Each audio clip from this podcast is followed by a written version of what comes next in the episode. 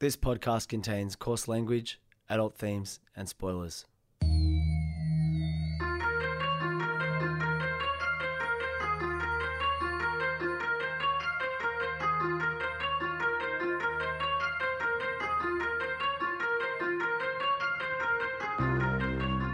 My name's Peach, and for the past couple of years, I've been helping my friend Shag overcome his childhood aversions to everyday foods in the podcast Fussy Eating. Now it's his turn to help me conquer my phobia of scary movies over one spooky night in the FBI studios, one Wikipedia synopsis at a time. This is Spooker. I'm trying to come to a more sophisticated space with booze on Spooker. I feel like we've been very, very hot or cold. It's either been on or off. And so, Shag, there's been no booze so far, but I've got some nearby just in case this episode just starts stuttering along and, you know, we just we just need to change things up. So in case of emergency, break front door of the fridge. There's an icy cold Resch's waiting if we need it. So, Peach, I don't think you always need booze to Mm. have fun. And this is this is scarily becoming like a multi-episode arc drinking PSA. Mm. So we had a couple of episodes where it's like drinking Yep. rules, drinking's the best. But now we've come to the Mm-hmm. realization that actually drinking becomes a bit of a crutch and you don't need it to create great episodes of a podcast that we all know and love. It's so true. But this is the complexity, right? so, so you either go, great, never drink or always drink. Well, what about the middle of the continuum, Shag? And this is this is the, the like the, the grey space we find ourselves in now, where I'm just in a bit of a shoulder shrug spot of like, does boozy spooko work as well as sober spooko? And I, I look, it's an open question. You know what? Mm. I was recently at a orchestral concert watching a conductor Mm. conduct an orchestra. Magic. And I had one of those rare epiphany moments Mm. where your whole life you haven't understood something and then in in a split second because of all the things in your life that have led you to being exactly where you were you understand something. Yep. And I guess I finally understand the role and the power of a conductor. Yep. In that, in orchestral music, you are essentially listening to a non-linear form of music. To to explain, for example, like Mm. an output of music is a recording, and that's linear because Yep. you know the way it's put down on tape, there are certain sounds and they go one after the other. When you're conducting an orchestra, there are all these different sections, and in fact, all these singular musicians. Mm. And the orchestra's job is to understand not only what they're all doing at the same time, but understand how they come together, right? Yes. And finally, I'm like, I get it, right? They're not just someone up there like waving their hands. what that? No, no. But seriously, you're like, Yeah, God, yeah. you know, it's like that thing where it's like, I could be a fucking conductor. I can get up there and just go, do, like, do you know what I mean? And it's like, But I I'm do sh- love the joke of like, oh, if you're a violinist, be like, oh fuck, hang on, what am I meant to be doing? Glad some of the conductor going, oh, do it like this, and be like, oh, sick, all right, I'm back. but but with with that in mind, I guess my thought is Mm. The reason why Spooko, well, the reason why I enjoy Spooko, beca- Mm. having become a recent convert to this podcast, yes. are non-linear. There's no one. There's no one way to appreciate Spooko. There's Mm. no one reason why you listen to it. Mm. And so, yes, Drunk Peach episodes are fun episodes of Spooko. There's no denying it. But they're not the only factor that makes a cool episode. And so light and shade, shade, different different phases of life, right? Let's let's let me riff on this theme a little bit for you because recently, for reasons I don't fully understand, that um, rap band you and I liked 20 years ago, Atmosphere, jumped into my head. And like Slug as a rapper was extremely charismatic and had a couple of great lines. And just one of them has just been going in my head for the last couple of weeks where he just goes, Now I'm too fucked up to dance, so I just sit with my hand down the front of my pants. And I don't even know why I think it's a great line about like a fuckwit, just like I'm I'm the worst. And he's like, yeah, that's it. And it made me reflect on emo rap and why I think it is relevant to a reflection on horror movies. And I think it's because I've always viewed horror movies as very age specific, right? Hmm. The age of a person who has an atmosphere poster on the wall is the same age as a person who has a Saw poster on the wall. And that is a bloke in their late teens, early 20s who grows out of it. And I think that's one of the associations I've got with horror films that for some reason they are media for young men, and those young men eventually stop being young men and grow out of horror broadly. And I realize that's one of the stereotypes and prejudices I, I bring to my thoughts about horror films of like, not for me. I'm no longer in the age group that enjoys these films. And when I was, look, it just didn't hit that way. So I've been putting them to an extent in that emo rap category of I've phased out of the demography. But Shag, I think what I'm coming to learn, much as you have with Spooko, that you can dial up and dial down, and that you know horror films are a many splendid thing.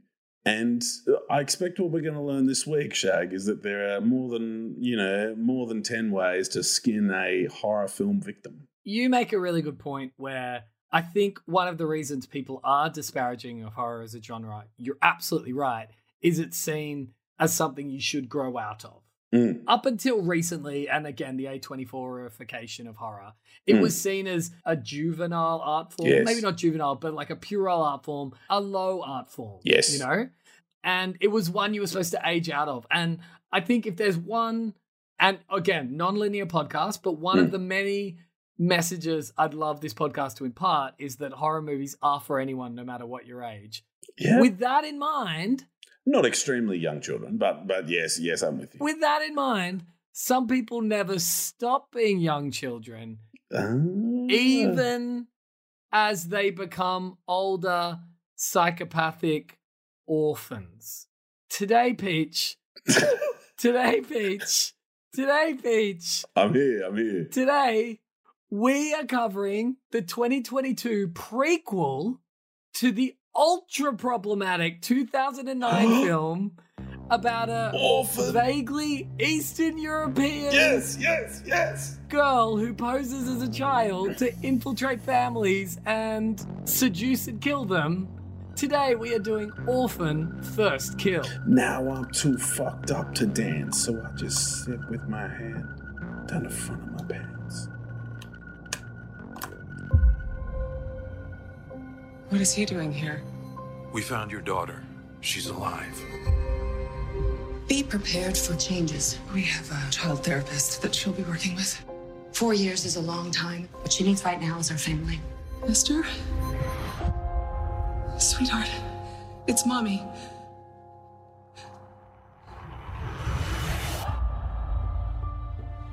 Welcome home, Esther. We left it just as it was. It's lovely to be back. I miss my family very much. Virgil here is helping Esther acclimate back into life within the family unit. I think something's going on with Esther. Is there anything you want to tell me about your time away? How's that possible? Four years ago, she was still drawing stick figures. Esther's behavior has been so erratic. Hello, mommy. Thank you, mommy. I did some inconsistencies. What are you getting at? to me, it felt like a performance.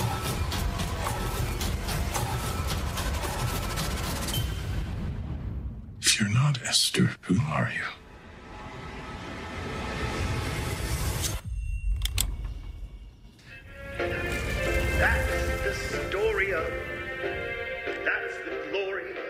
It's another good opportunity to shout out Evil Agency because we've got an identity theft film up our sleeve, Shag, and I'm sure. I'm sure Evil Agency fans would want to keep, uh, want to, you know, keep a close eye on what happens in Orphan First Kill, and then uh, it does lead to one of the problems with prequels of like, oh shit, do they kill Esther at the end? And it's like, well, n- no, no, they don't, because I've seen the film that involves Esther at the end. Or Shag, do you have a twist for us today? Well, this is what I actually kind of fucking love about Orphan First Kill. It's it's a very schlocky film. It feels a little bit cheaply made. I mean, hmm. even by the fact that, you know, where the first film had Peter Sarsgaard and was produced by Leonardo DiCaprio, this film stars Julia Stiles, which is not bad in of itself, but it just goes to show it's just a slight downgrade. She's no. Peter Sarsgaard. no, well, well, you know, but but but look. Anyway, so hmm. what what I think's amazing about this film Yes. is that it follows the impossible horror movie rules of sequels, and they are as follows. We've talked about these before, yes. but if a horror movie is successful, no matter how complete the story is, no matter how impossible it is to overcome the fact that we now know that she's not a child, she's a 30 year old Eastern European woman out to murder, Mm. no matter how impossible it is to get over the fact that well, we already know the twist, they have to have a sequel. Sick. Now, now, now, the rules are it can't just have a sequel. The sequel has to be cheaper. It always has to be cheaper. it's never a more expensive sequel. And often it has to be even more outlandish than the first. Because how the fuck do you top the first, right? Like the to- it's like how you can't do a retread of Orphan because we already know that Hmm. she's not an orphan, right? Or if she is, we already know that she's not who she says she is. Are there any cases of like reinvestment sequels in horror? Like Terminator 2, which we spoke about last week, ironically enough, is one of your classic spend more on the sequel than you did on your first one type scenarios. Like, is it all, like, must it always be cheaper? And again, Shag, I'm not pressing you to, to answer right now, but it's interesting, right? The idea of it's basically assumed and accepted of like, well, it you know, it can't be as good, quote quote, um, as the first one, and so we'll just you know apply fewer resources to it, and hopefully those fucking idiots in the audience won't notice. Well, I think it probably is. It probably is a little bit shrewd like that, but it's Mm. probably that idea with your first horror movie, you're catching a wide net. Mm, You now know that that movie has an audience, mm. so you're developing. It's a sales new- funnel. Yes, I understand. I'm It's a sales funnel, right? And Yeah. you're now developing a movie for that audience rather than all people who watch movies. Yes, I understand. The extra people become a secondary audience, but your primary audience are the audience who watched the first. Obviously, I'm sure there are cases of more expensive sequels, but generally they're cheaper. They don't involve the stars because they also don't have to. They don't have to pay the stars. It's all about the villain, right? This is where things get funny though, because Orphan in 2009 was distinctly unsettling because the orphan, Esther, was Mm. actually played by a 12 year old girl, Isabelle Fuhrman. You this know, is and- played by a 25 year old woman. well, it's it played by the appear to me. same woman. It's played by the same woman. Oh, the same actor. Okay. It's the same actor, and it's a prequel, right? So not only Yeah. is and and obviously she has she has a condition which we'll get to, which makes her never age, but she's clearly a 25 year old woman in this one. In the first, it was really weird and uncanny, and you felt a bit weird. In this one, what they do is to make sure that she sees there a lot of like Gandalf and Fro- Frodo Yes! Force perspective Yes, yes, yes, they literally use because again, they don't have the money to do like full on CGI. So it's a lot of force perspective. It's a lot of camera angles looking down. It's it's just it's just really funny. But even Oh. then, even then, even then, the cool thing about this is it's Hmm. horror. You just go with it. Sick. It's a universe with rules. And this is a deeply silly movie, but I'm just really excited to get to the part where you go, fuck, this is how they make a prequel to Orphan. All right. So, Peach, this is Orphan First Kill. It's it's on right now Mm. at cinemas in Australia, at least. I'm not sure. I don't really follow the film release schedules of the rest of the world. Can't wait. So, Mm. so, all right. So, this is Orphan First Kill. Sick. All right.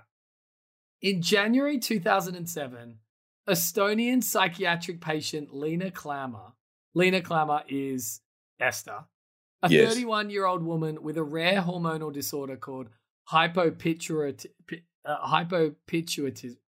Sorry, I'm sorry. Hypo. Yes, I'm with you. It's, it's hypopituitarism.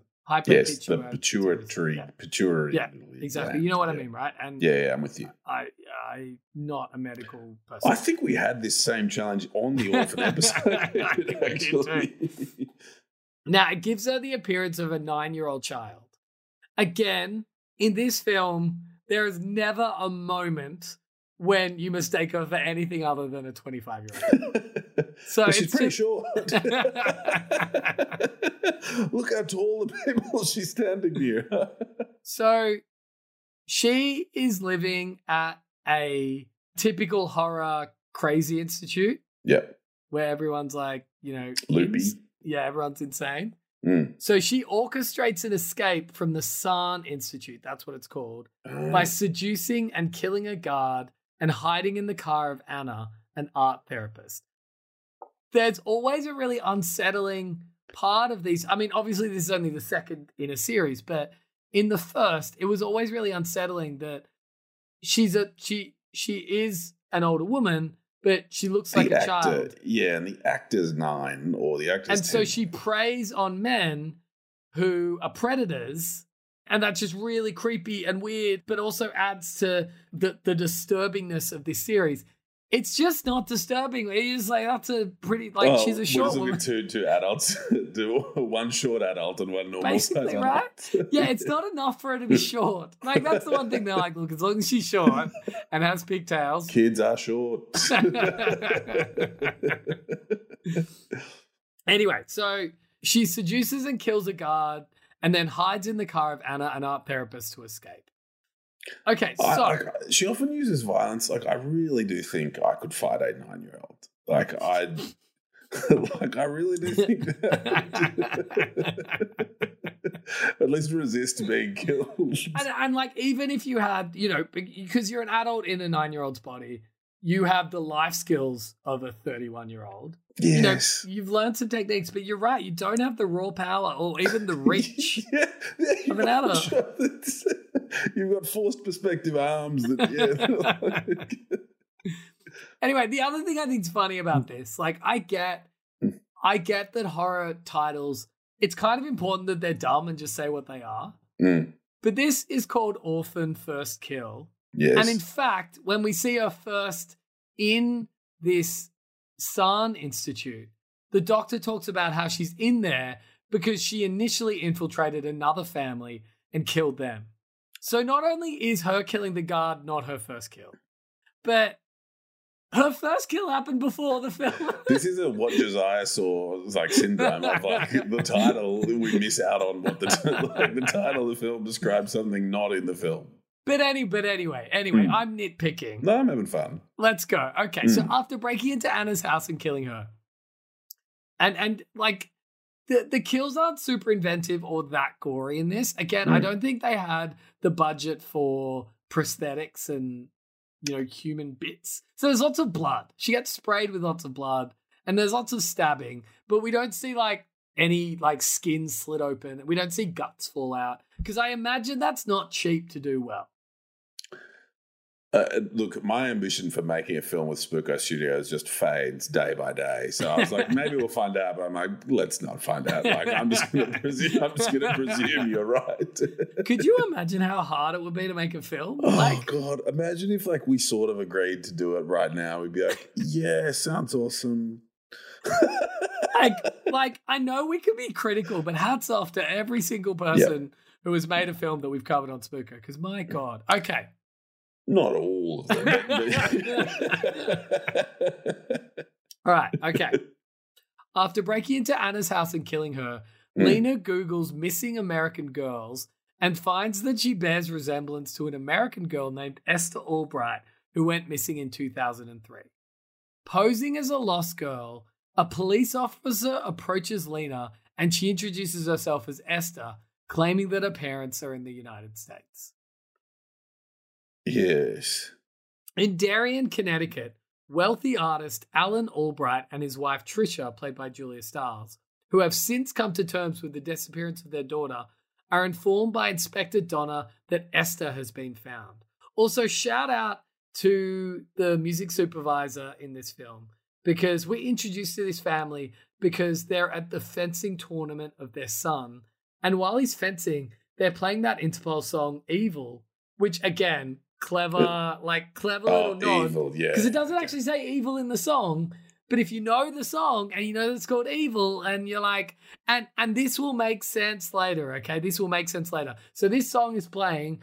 Is that the I admit my intention was romance? I watched the slow dance No, that's with slow the stars. It's it's the one that starts with the bass line that's like do do do do do do do. do, do, do, do, do, do. That was going to be on your fantasy demo. Shag, do you remember? Yeah. You had an idea of like, imagine if I made the best demo tape ever. That's so exciting. Like, don't you like? Have you ever had that? And like, side note, if you like music, do you ever do that really dumb Mm. fantasy thing where you create your imaginary demo tape of ten songs that are all the most perfect songs ever?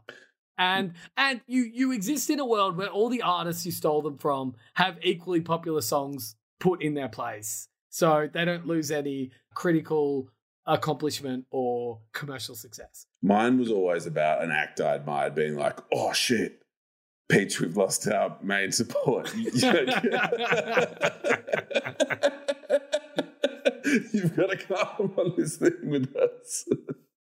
Anyway, so and also like anyway, anyway, so No, I'm, I'm having fun. I'm down for a digression. so I, am here for sidebars. so I I I I work in Mm. digital media to a Mhm. degree, and obviously Same. the one thing everybody's been talking about for the last couple of years is the metaverse or the idea of the metaverse. Mm. And metaversal thinking has invaded my brain to the point where I'm starting to see blurred lines between all the media I consume. So, so It's so, like Lawnmower Man. Yeah, I'm with you. well, like one of the principles and one of the things they talk about that will make the metaverse the metaverse, you know, because it doesn't exist, but if it does exist, is this idea of interoperability, which is this thought that I can take a digital presence from one place Mm. and just it's mine and go into another place with my digital presence. Mm. So if, if it kind of makes sense, it's like if you have an Instagram profile, that's your profile and that exists and that's it. If you play Fortnite, you have a Fortnite character, but you can't take your Fortnite character anywhere else. But the idea is you'd be able to take things everywhere else. That's infected my thinking to the point where I feel like everything's kind of connected. So I Yeah. couldn't help shaking the feeling while watching this film and seeing Julia Stiles play Trisha is that she is the same character from 10 Things I Hate About You. She had a brief love affair with Heath Ledger, but obviously they broke it off because, Mm. you know, they're a high school teenage couple. Often those things don't last. Mm. She she goes on to have this whole other family and then her daughter goes missing. And in her mind the whole time she's thinking about Heath. And Yep. maybe in this world, because this world also blends with our world, Heath is also dead. So the fact that she lost Esther and she lost her teenage anyway, so I couldn't shake that thought while I was watching this film. But anyway, okay. So Trisha, Mm. aka Heath Ledger's true love from 10 Things I Hate About You. Yeah. And Travels- the Bulbasaur she caught from Pokemon Go as well. Oh, Actually, yeah. Trisha travels to the American embassy in Moscow, Mm. where she's reunited with Esther. Trisha brings Esther. Embassies are all about embassies are like there's a are you fucking serious there's a missing person let's like drop everything get over here to the embassy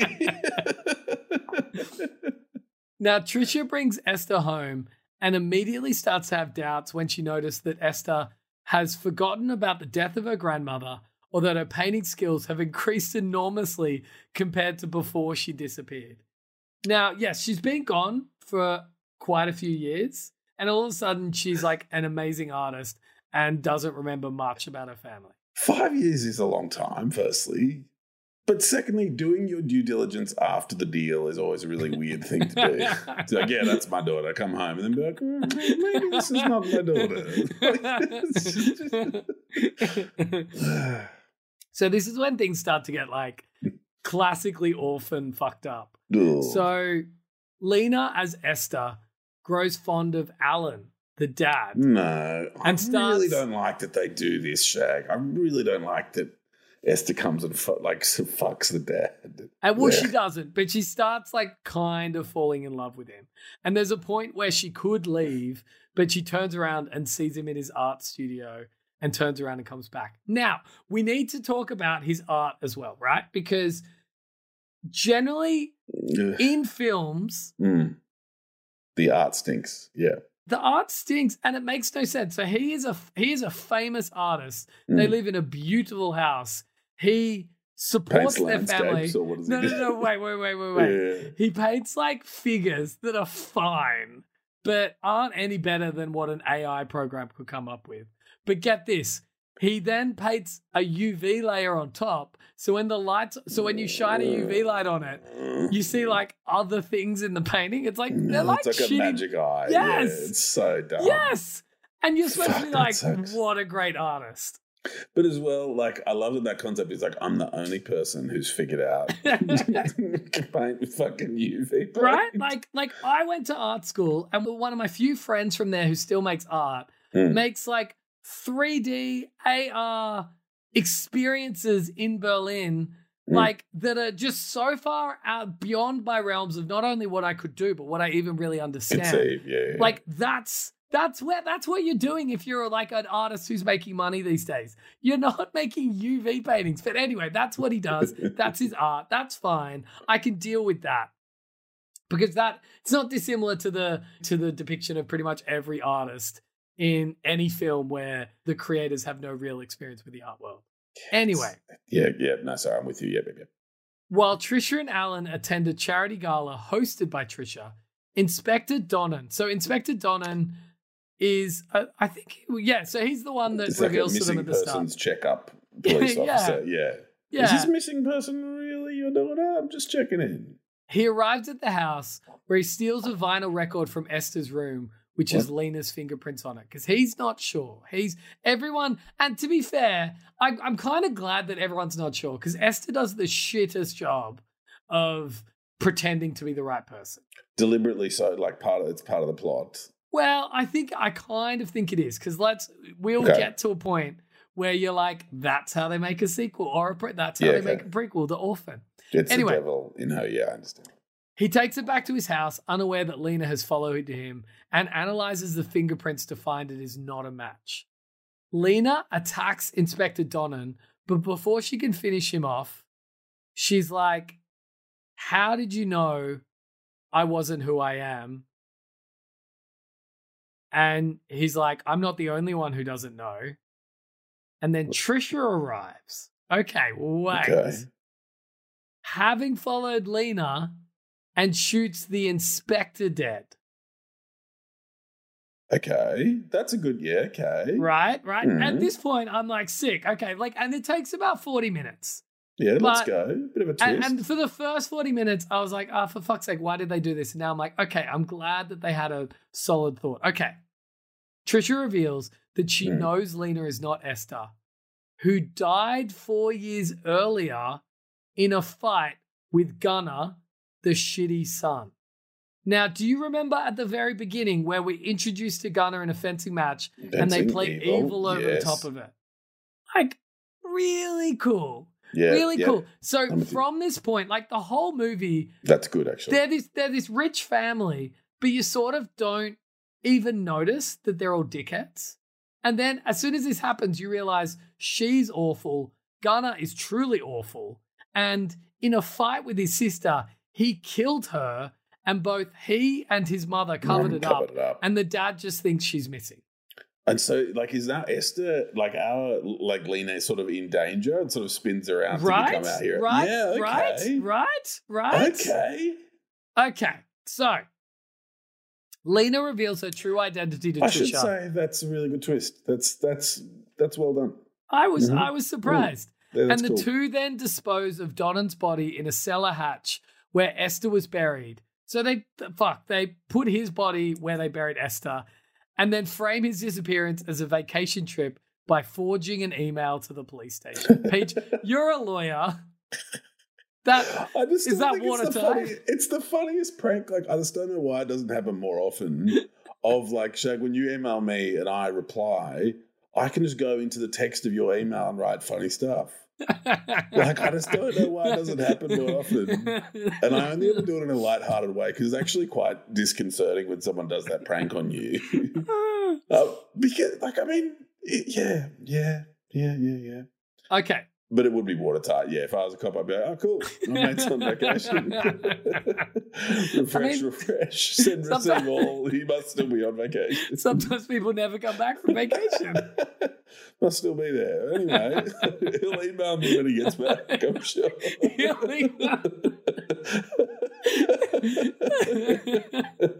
what would you put in it? hey, everyone, I'm going on holiday. Uh, it's going to be for a really long time. Don't try to find me because it'll fuck up my whole day. Uh, and if you get worried about whether I'm coming back, I definitely am coming back. Don't call my mobile. It's. Uh, all right. Okay. Okay. All right. Okay. Knowing that it would be too suspicious if Esther were to disappear again, Trisha agrees to keep the act up for Alan's sake, and Lena and Trisha remain on guard with each other. So basically, they're at this weird. That's pretty uh, complex now. Okay. Right? Like it is, right? Because mm. neither of them can reveal the other's identity or they all get caught. So they all kind of have to pretend. But obviously, they don't trust each other mm. and they're they're all murderers. And the son's the wild card where he's just a spoiled asshole who's already got away with murder. Yep. And there's nothing stopping him from wanting to try and do it again. Mm. All right. So Trisha eventually attempts to poison Lena during dinner. Now, I'm going to stop here again because it's not just art people get wrong. Don't you think often people don't understand what makes fancy food good? And so they just put a few words together and often it doesn't make any sense. So she she makes a meal, right? It's roast lamb with rosemary, which is three slices of roast lamb and a spring, spring of, rosemary of, rosemary on the top. Fucking idiots. Which is not uh, actually not going to do anything. Yeah. And tapenade, the olive spread. Like that's like it, it, I mean, that's great if you haven't seasoned the lamb properly. Like you're just putting salty sauce on there. If like it's like it's like yeah, roast lamb with soy sauce, you'd be like, yeah, fucking great.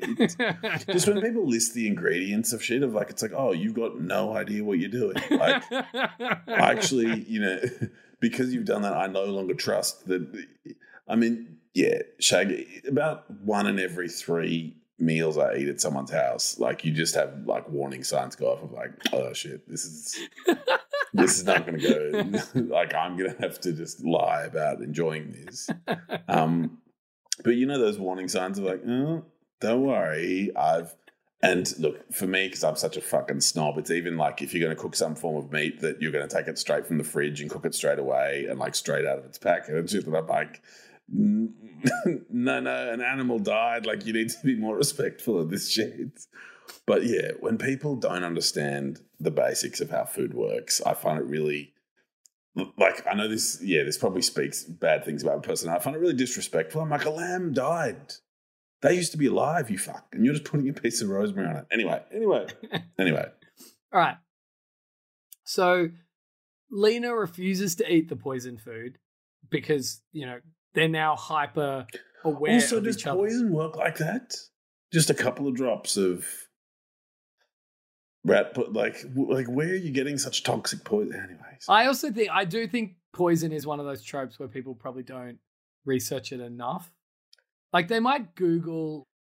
In fact, you probably don't want to because then you're going to be on a watch list. If you Google like how to poison someone, surely yep. that's going to raise some flags. Oh, you just have to put your privacy. Shaggy's have to browse private. Don't save my. anyway, I'm sure right. evil agency would be able to help me with that. It'll be good. So yeah, so she's like, no, I'm not going to eat the food, and mm. she hmm. excuses herself and takes the food up to her room. She feeds the food to a to a rat that lives in her room, and later finds the rodent dead from ingesting the poison meal. So the next morning, Lena retaliates by making everyone breakfast. And remember, the dad's completely oblivious to this. Everyone else knows what's going on, but the dad doesn't. And the dad's like, wow, what a great breakfast. This and is like, like, a Monty Python sketch now of like people are trying to cook food for the other person and they're trying not to eat it front, not be weird in front of the dad. It's, so it's a difficult ballet they're all dancing right now. And obviously, it's going to come to a head very soon. So so, take, oh, aren't you going to eat the delicious breakfast I cooked for you? Look, Dad's eating his. Why are you eating yours? But also, like, yeah. So, so, so obviously, like, she's she knows she's been, you know, attempted. So, and they both have access to poison. Like, this also is a well, universe that they've both got really good well, poison. Well, no. So Trish had poison, but instead, Lena makes her her smoothie in the morning, but puts the rat in the smoothie. So when she goes to take a drink she sees the tail of the rat and throws it into the sink. That's just weird. Yeah, okay. And it's not as bad as serving someone poison. yeah, it's, yeah, that's right. So I agree. Right? Right? Yes, yes, I agree. Anyway, so Alan reveals that he's going into the city to meet about a potential art gallery because he's an artist and he's always got to have business doesn't art. his agent do that? what the fuck? What world is this? so Oh, at the train station, Lena attempts to tell. What, like, what do you think the scriptwriter imagines is going to happen at that meeting? Like, because surely the scriptwriter has made, like, the scriptwriter's chosen to make this character an artist, right? There's no way they have thought through what happens once Alan gets on the train. Basically, it is a set. The train is a, a door in a wall, and you step through that, and you're out. the doesn't exist. Yeah, cool. That's all that's happened here, right? Anyway, But if he was forced to write that scene, what do you think? He'd be like, "Hey, how's the art gallery going? Great. Got any new paintings?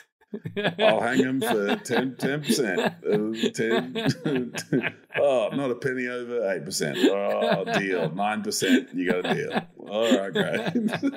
like what the fuck?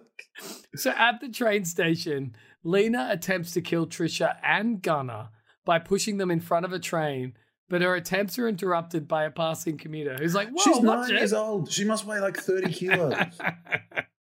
like she can't push it. Out. Yeah. Anyway.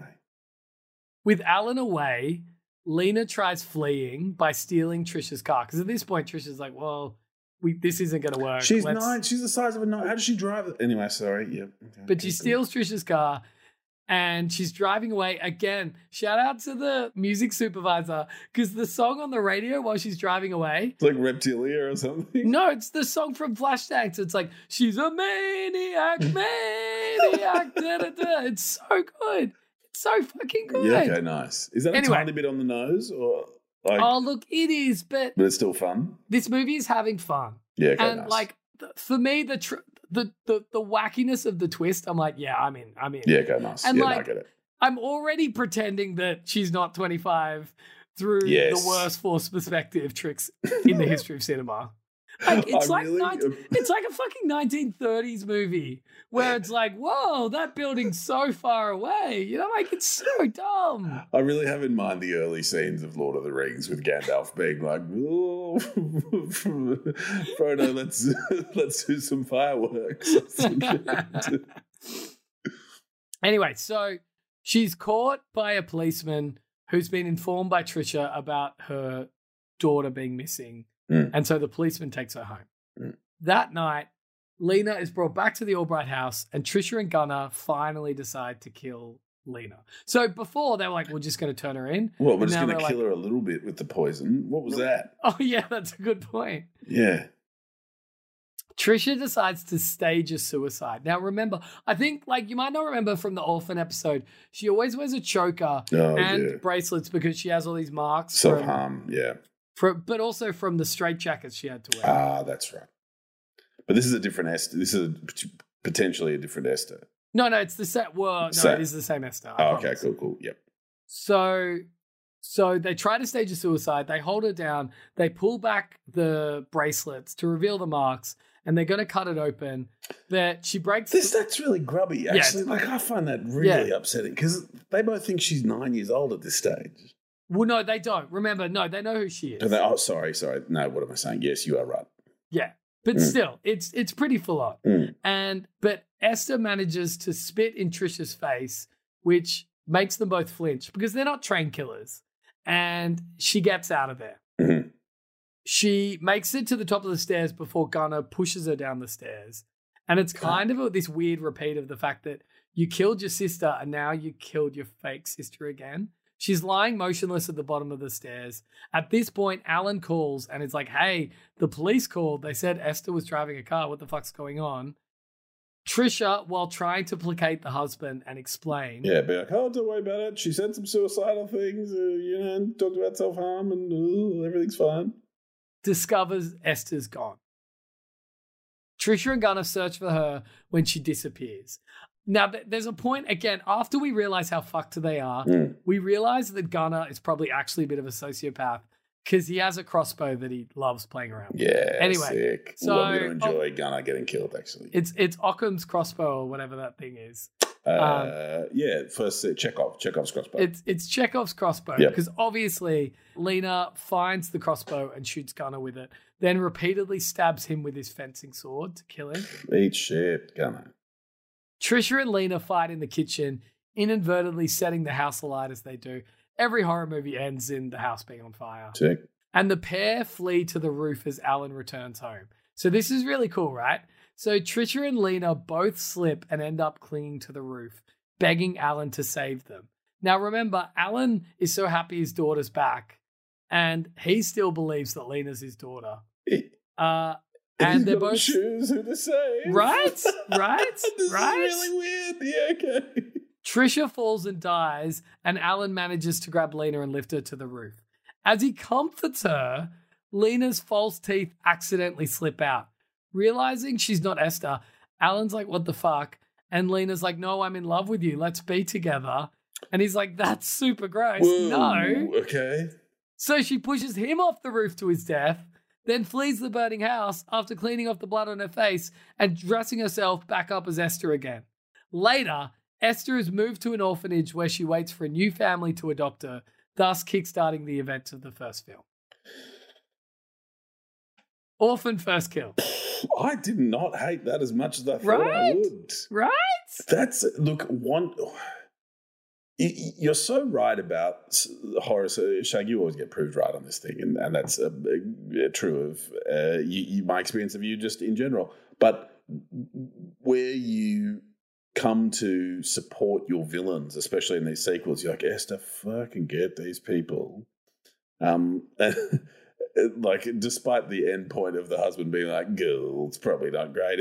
like, no, I'm not getting into a relationship with you. Like, that's probably the only unjust kill we'd get. But I still remember you talking me through the second to most recent Halloween sequel, where um, it's Jason, isn't it? Jason, Jason Voorhees, who, who like comes out and No, no, no. It's uh, Michael Myers. Michael, Michael Myers, Michael Myers, who comes out and like chainsaws all the firefighters, and you're like, yeah, get him, fucking get Yes. him. Yes, yes. In Halloween Kills. And I yes. hugely get that with Gunnar, and this I was like, yeah, fucking get him, like let's go get Gunnar. So I'm down for loving the villains. I'm down for sequels, and as Atmosphere would say, uh, I deserve uh, women's attention and various other troubling incel type views that certainly do not hold up. And so, if you have someone in your life who's a fan of emo rap, uh, avoid them or teach them better ways. Yeah, thank God horror is not as toxic as emo rap. Mm-hmm.